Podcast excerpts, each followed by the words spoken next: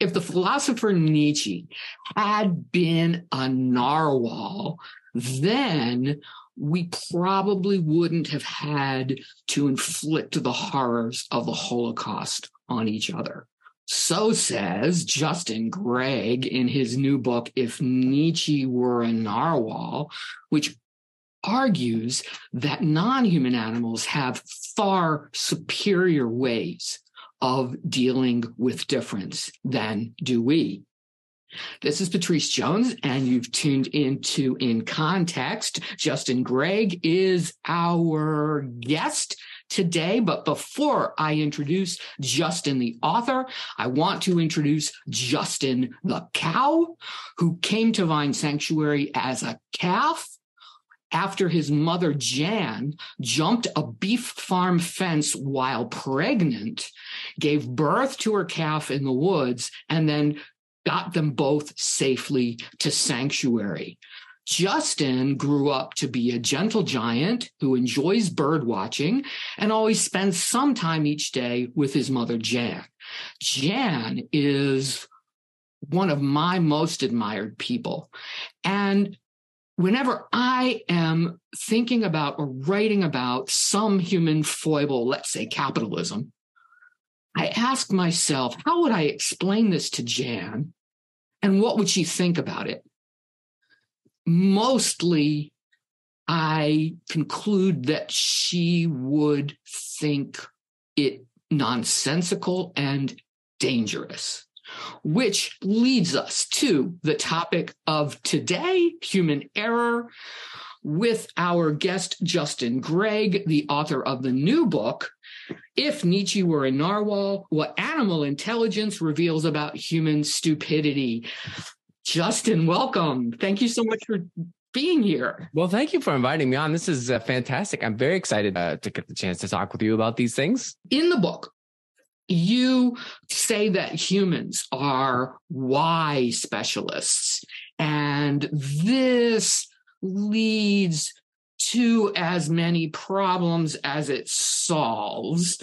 And I want to ask you about that. But before I do that, I have my own why question for you. And that's why did you write this book? Well, I guess the one sentence answer I guess I'm usually giving is because I want people to rethink their relationship to animals when it comes specifically to intelligence and whether or not intelligence itself is all that great the way we think of human intelligence. But the longer sort of answer is I I've been studying animals for a while, animal cognition, and a lot of what I'm doing is trying to get people excited about animals or more interested in animals or treating animals um, better. And to do that, I'm usually giving examples of how smart they are, right? Like, oh, did you know that this animal does such and such a thing? And that's very similar to what humans do because that gets people excited. But the reality is that that drives me crazy as an animal cognition person because why do we have to compare them to humans in the first place? And so for this book, I'm like, well, let's take a different tact altogether, which is to say, actually, maybe human intelligence is a bad thing. And so when an animal is acting like a human, that's not a good thing because animals have better solutions to surviving in the world. So I think that there are not many people who argue that, but I took a whole book to explain why human intelligence sucks. And you thought that if we understood better our ways of understanding suck, then what? Well, that would be the problem, of course, with humans is that we, many cultures, certainly in the West, place humans at the top of whatever weird pyramid, whether or not this is, you know, a Judeo Christian pyramid or just sort of a secular society that still sees humans as having power over nature and animals.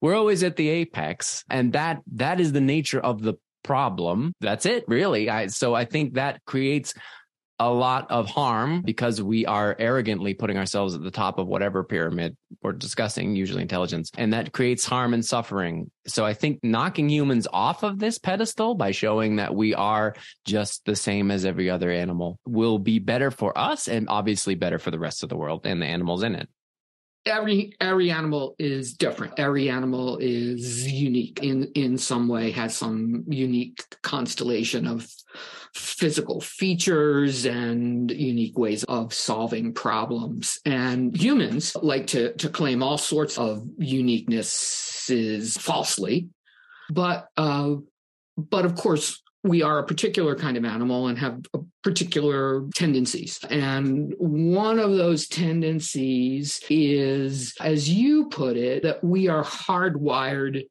to be duped? Well, because we're social primates and we have this capacity for language and for theory of mind. And these things exist in some forms for other species, but we've taken them to a sort of complex, absurd level to the point where I, when I'm interacting with you or other human beings, I am guessing as to what you're thinking and what you're believing. And I can use language to pry your thoughts to figure out what you are thinking and to tell you what I'm thinking. So there's this exchange of of minds. That's what humans do best. That is really what we're designed to do. But while that is all happening, you have the capacity to plant false information to try and change your beliefs to make you believe things that aren't true that are to my benefit. So we we are designed to some extent language itself and theory of mind are also designed for manipulating each other but then there's arguments in cognitive psychology that at the same time most most of the time when we hear information, we accept that it's true. We sort of, our default is to believe things, but we're designed to lie. So it creates a scenario where,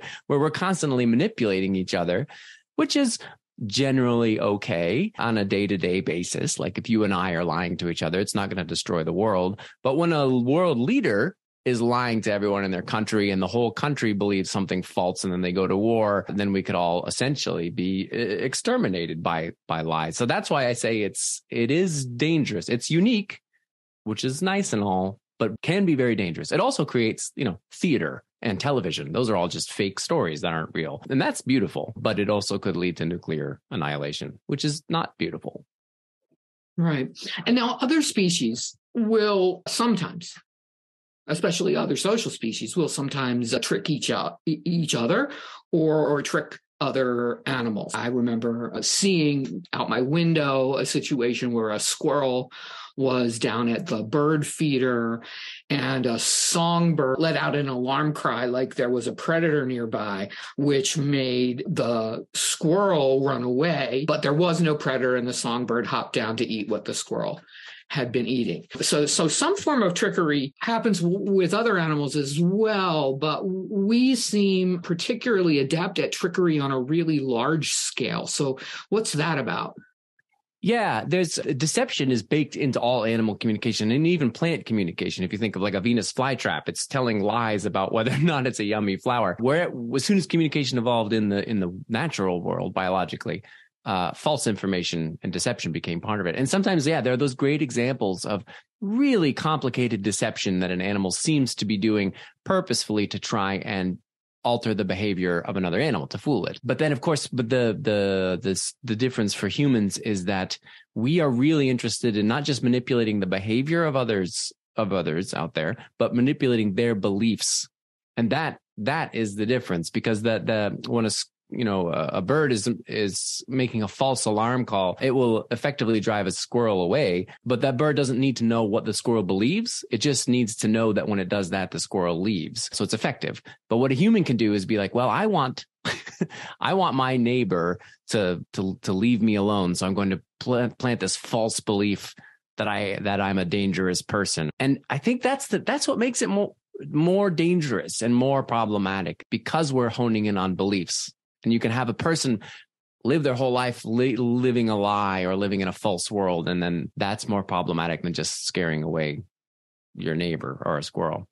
I think that does that make sense the way I'm phrasing it? It does, but it's, making me think that, of course, all of the different capabilities, characteristics, tendencies that we or any other species have exist ecologically with each other. Like you can't just separate out one feature and then explain things by that without reference to the other features that work with it. And that brings me sort of back to your phrase, why specialists? You say that humans are why specialists. So, and I, I feel like maybe people who are tuning in might like to know more about that. And I'm thinking that that in part explains how our deceptions then can snowball and become so dangerous. Yeah, uh, why specialism, kind of like lying, is one of those things I picked out that humans do kind of to an insane level, whereas other animals not as much.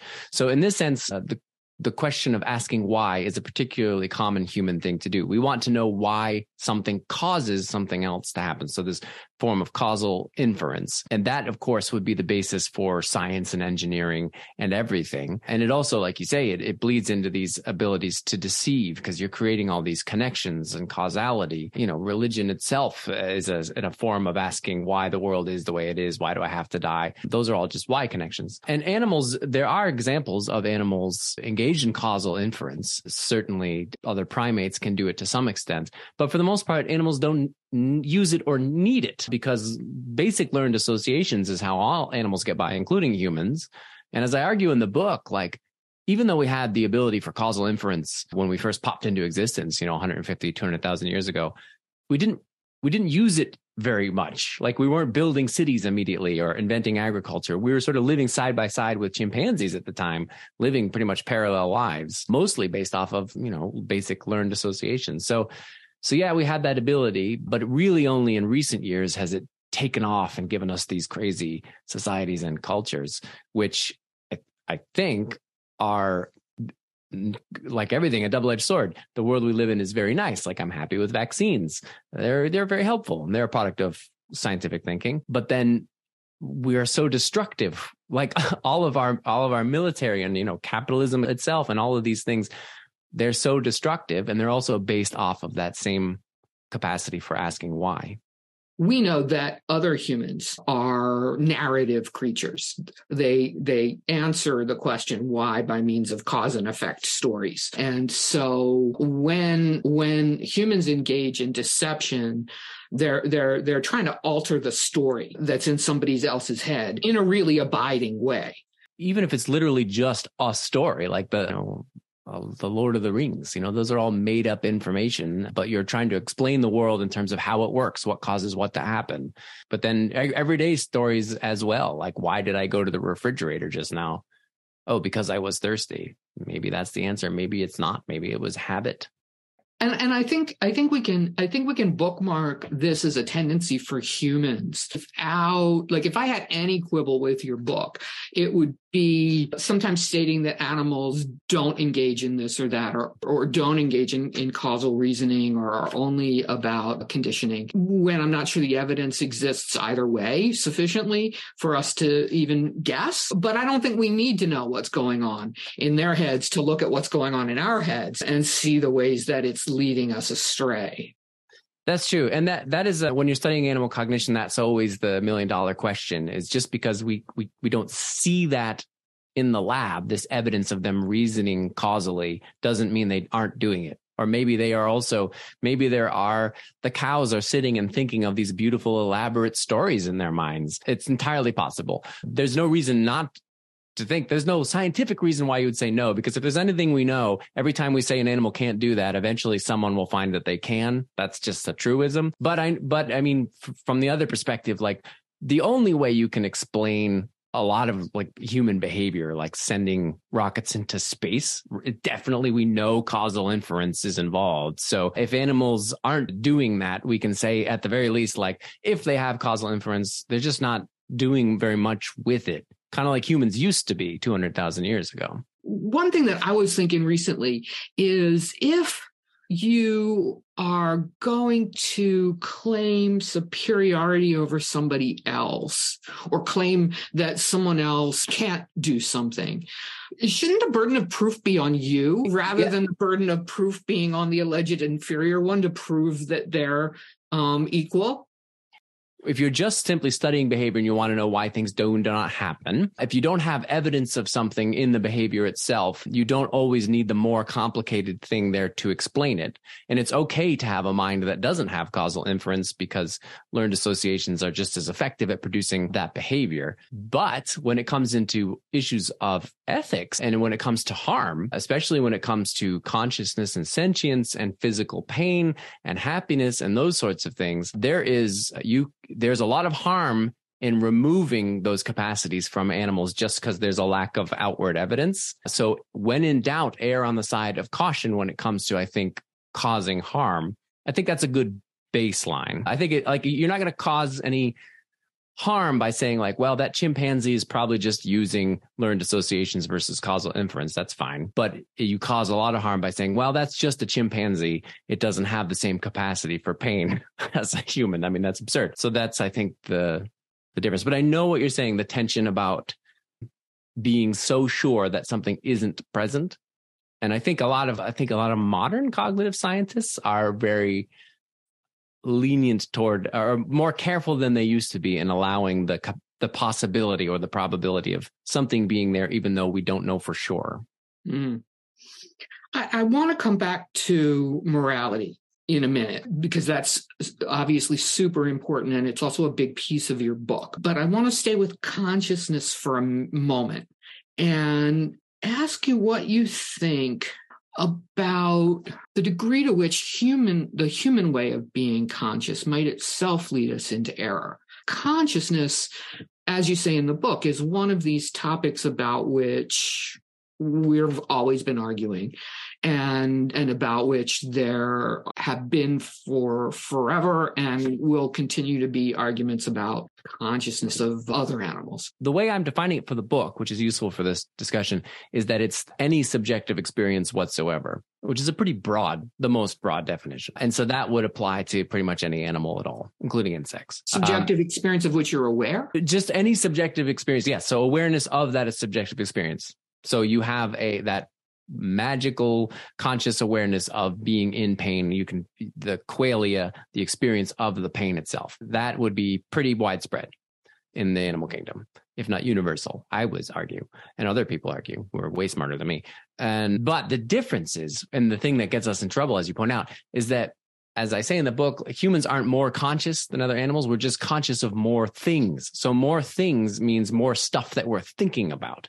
So we're conscious of a lot of our thinking and including higher levels of complexity of self awareness, the ability to think about yourself as a single entity in the past, imagine yourself in the future, to have thoughts about your thoughts, metacognitive thoughts, thoughts about language. There's a lot, there's a lot more thinking going on in our brains that we're aware of. Other animals probably have similar uh, thoughts buried underneath, but we just happen to be able to put them on paper, literally, and talk about them. And so, to your point, that's it's kind of weird and it could get us in a lot of trouble because we spend a lot of time thinking about ourselves, that self awareness that we have, and then intellectualizing a lot of our own behavior. So we can justify our really terrible behavior. That's what I talk about in that morality section because we're so aware of our thinking and our reasoning. And so we end up being a lot meaner a lot of the times because we've got a good conscious explanation for it. Yeah, but what I'm aware of is how much of, of, of our own cognition is not within our consciousness. And we make the mistake of presuming that what is within our consciousness is our whole selves when it's actually a fraction of ourselves. That's true because you have a lot of these cognitive biases, right? Especially when it comes to things like racism and sexism. There's things that are deep in there uh, and they're generating a lot of our thoughts and beliefs. But when you ask us to consciously ruminate on that stuff, we will say, like, no, no, that's not why I did that, or that's not happening, or I don't think that way. And it is indeed under the surface driving our behavior. You're right. And so we come up with a sort of false narrative of who we are and why we do stuff But when there's so much happening under the surface. You're right. And that is, I mean, other species are probably not doing that same sort of stuff. And that is kind of gross and weird, only if we're overconfident about it. I mean, the whole point is like, at least we can realize that we have these biases and these other things driving our behavior and actively try to stop them from gumming up the works, from making us bad people. So at least there's that. But you're right. And that a lot of the time that's we're just driven by all these things. And we think we have control of our actions, but we're we don't a lot of the time. Right. We think of we think of our conscious selves, first of all, as our very selves, and certainly as the boss of ourselves mm-hmm. in in ways that probably aren't true. Yeah. We come because we have an you know, we have these narratives about why we have done things in the past. There's so many examples in psychology of this where we come up with these Eh, post hoc explanations as to why we did something if it fits our autobiographical narrative that makes us a good person. That's how we can survive sort of psychologically to create this shell around our, to, to shield ourselves from our own behavior sometimes, I think. Yeah. And so yeah, trying to break through that and realize, like you're saying, that you are not the person you think you are. You're just a, a construct of yourself. You are yourself a, con- a social yourself, not your Yeah. organ. Your organism is a material fact in the world, Yeah. but yourself is a social construction that's that's that you have co-authored. um, Yes. Exactly. Absolutely. And so that's that's why things like therapy are so helpful because you have another person to help you rewrite the story, especially when it's a bad story.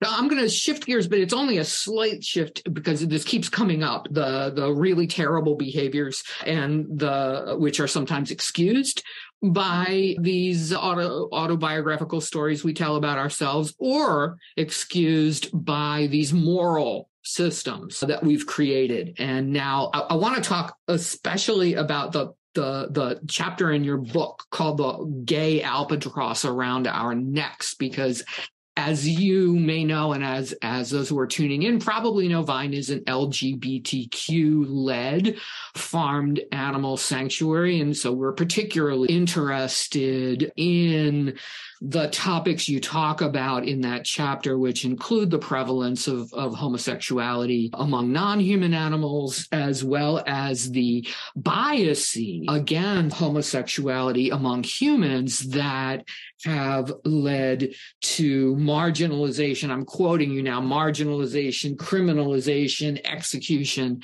and even genocide. And you say that this is a case of, quote, animals having a far superior, that is less violent and destructive normative system for dealing with differences than almost all human cultures. Yeah. It I I had a few there's so many examples you can pick about how humans can sort of rationalize themselves morally into a corner to justify terrible acts. But but homophobia is at the top of the list because it's the most absurd, really. As I point out in the book, like it's like same-sex behavior in animals is so common. There's you know, there's so, so much written about it. Anyone who studies animal behavior would just be like, yeah, that's we all know that. That's totally normal. And so what but what I'm pointing out about it is that there are no normative systems. So I talk a lot about normativity in the book. So the sort of the little rules that guide animals behavior to do one thing and not do the other thing. That's that's how all social animals behave. You won't find an animal species out there that is punishing other members of the same species for engaging in same-sex behavior of any kind. It simply doesn't exist. So it's never it's never a problem for any social system for non-human animals. And then you look at humans and Uh, it, there are so many examples of different cultures and societies and religions that have a problem with same-sex behavior to the point where they're murdering people for engaging in same-sex behavior. And that's because we can we have a capacity using those brains of ours, using our consciousness to put on paper reasons and justifications for why you should do one thing and not another. And then we we criminalize homosexuality for some reason in some cultures because of some weird moral justification. And my point is that those moral systems are flawed and that they they're very not how the rest of the world works. It's a product of our intellect, which creates pain and suffering. And how could that be anything except bad? That's sort of the argument I, I pose in the book. So it's it, it's the best example I can think of of humans being absolutely bonkers when it comes to generating pain and suffering for no reason whatsoever, no good reason. Which, of course, then leads us to the question of what, if anything, can we do about ourselves? Yes, I don't know the answer to that, but um, but I think at least for in, in the book is to accept that maybe our intellectualization is a problem and creates a lot of suffering because we like to think of of our smarts as good but i'm saying like well no look at all the examples of the bad things we're causing. And so if you if we can be more humble about our own place in the world especially compared to other species i'm hoping that will mean we make better decisions. I mean there are other cultures that are better about their relationship to animals than than we are here in north america. So there are examples that we can use to lead a different life uh, when it comes to our place in the world. So, but you know, we're we're in the culture that we're in, and so I wrote a book that gives all these scientific examples and maybe a few sort of ethical arguments as to why this should be the case. So hopefully that appeals to people. But in terms of globally, what can we do to shift the needle? I it depends on how much caffeine I've had or how many glasses of wine. I'm either very pessimistic or very optimistic. So I don't know where I am today. It's only lunchtime. You know, right now, well, you know, I was about to say right now, and, and talk about a, a, global summit concerning biodiversity, but there's always a global summit concerning some animal um, or or some human problem, whether it's climate change or hunger or genocide or some ongoing war. But I was thinking specifically about climate change and biodiversity and the, the undeniable fact that our current cognitive toolkit has failed us pretty decisively. I feel that collectively we've not yet come to grips. We're like we we still keep meeting and trying to solve the problem with the same cognitive tool set and being surprised and angered that that that, that hasn't made a difference yet. And so I guess I was thinking that perhaps one of the goods that could come out of your book would be one more push in the direction of, of some sort of epiphany concerning the collective failure of the ways of thinking that have gotten us to where we are now, for better or worse, in, order to come up with strategies that are, are, maybe a bit more realistic in terms of taking account of how human beings actually are and, and how we actually do think and not only what our strengths are, but what our weaknesses are. Cause you, cause you say, what if we quiet down that voice shouting about the exceptionalism of our species and instead listen to the stories that other species are telling us? And I'm thinking that those stories are not only stories of our own stupidity, but stories about how they have solved problems. Yeah. Especially when it comes to morality. I mean, there's the naturalistic fallacy you don't want to fall into, which is everything in nature is good because there's a lot of terrible things happening in the in the animal kingdom, obviously. But for the most part, if you're just looking at a single species bopping about in the world, they are nowhere near as destructive as humans. And you can look at the way that their their social systems work and realize that there are there are some lessons you can learn on how to live, but mostly the lesson is that the human way of thinking, the way we've set our structures up in our societies is objectively destructive to everything and everybody. And so question whether or not you can think your way out of things and look to examples of human cultures that are not destructive and perhaps try and emulate those. I mean, I, I live here in, in, in Nova Scotia and we talk a lot about the, you know, the future of the environmental movement here and, and governments and how for decades there has been absolute marginalization and sidelining of indigenous peoples and their voices, even though we're living under treaties where they should be involved in these discussions. And the way forward usually involves bringing in those voices, especially from cultures that were already here that lived better lives with the world around them.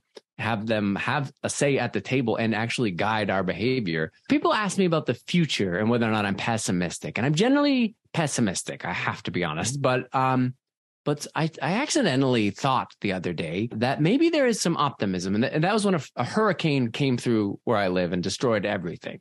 And there's trees down and people without powers for weeks. And we all came together and we helped each other out. And I realized, well, when humans are pressed into a corner and they need to solve a problem, they can do it quickly and they can do it together. And so when that problem, the current problem, climate change, becomes something that's absolutely unavoidable and it's going to be bad, right? Then I think we might just rally and do the right thing. But like you're saying, we're sitting in all these meetings and we're having all these conversations and nothing's really changing. And I don't think we can just talk and solve our way out of it. We need to be nudged. And I'm afraid that the nudge is going to be something terrible. I don't know if you're optimistic. I don't know how you feel about the how we're going to rearrange our societies. I feel like the nudges have, have been happening. I, I, I, feel like it's pretty clear, at least to me, that our collective capacity for problem solving has, has reached its limit within the current ways we have of organizing our, our, communities and, and ourselves. If our species has a claim to exceptionalism, it's that we're exceptionally eerily plastic. And so that level of behavioral plasticity always leaves open the possibility of organizing ourselves differently. And I do think that your book, which clarifies few certainly not all, no one book could do it, but but clarifies a few of the key errors to which humans are prone. It helps to push us towards place we need to be, which is which is when we say to err is human, and we really know that's true.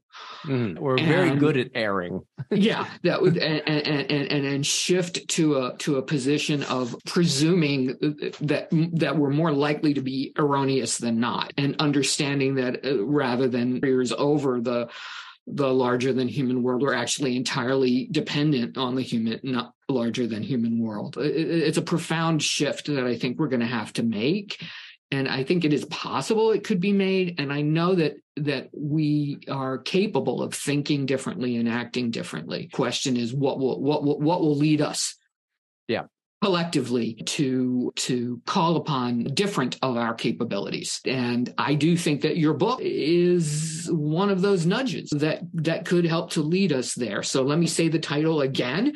I've been talking with justin gregg who is the author of if nietzsche were a narwhal what animal intelligence reveals about human stupidity. We're going to be reading that book for the vine book club coming up. So you may want to visit the Vine Sanctuary website to join the club. You can also visit the Vine Sanctuary website for transcripts, back episodes, show notes of this and other episodes of In Context. I want to thank Justin for this delightful conversation and for making time to see us today. I want to thank our producer, Sarah Jane Blum. And I want to thank you for whatever you're going to do to challenge human supremacy next week. I'm pattrice Jones. This has been In Context coming to you from Vine Sanctuary. See you next time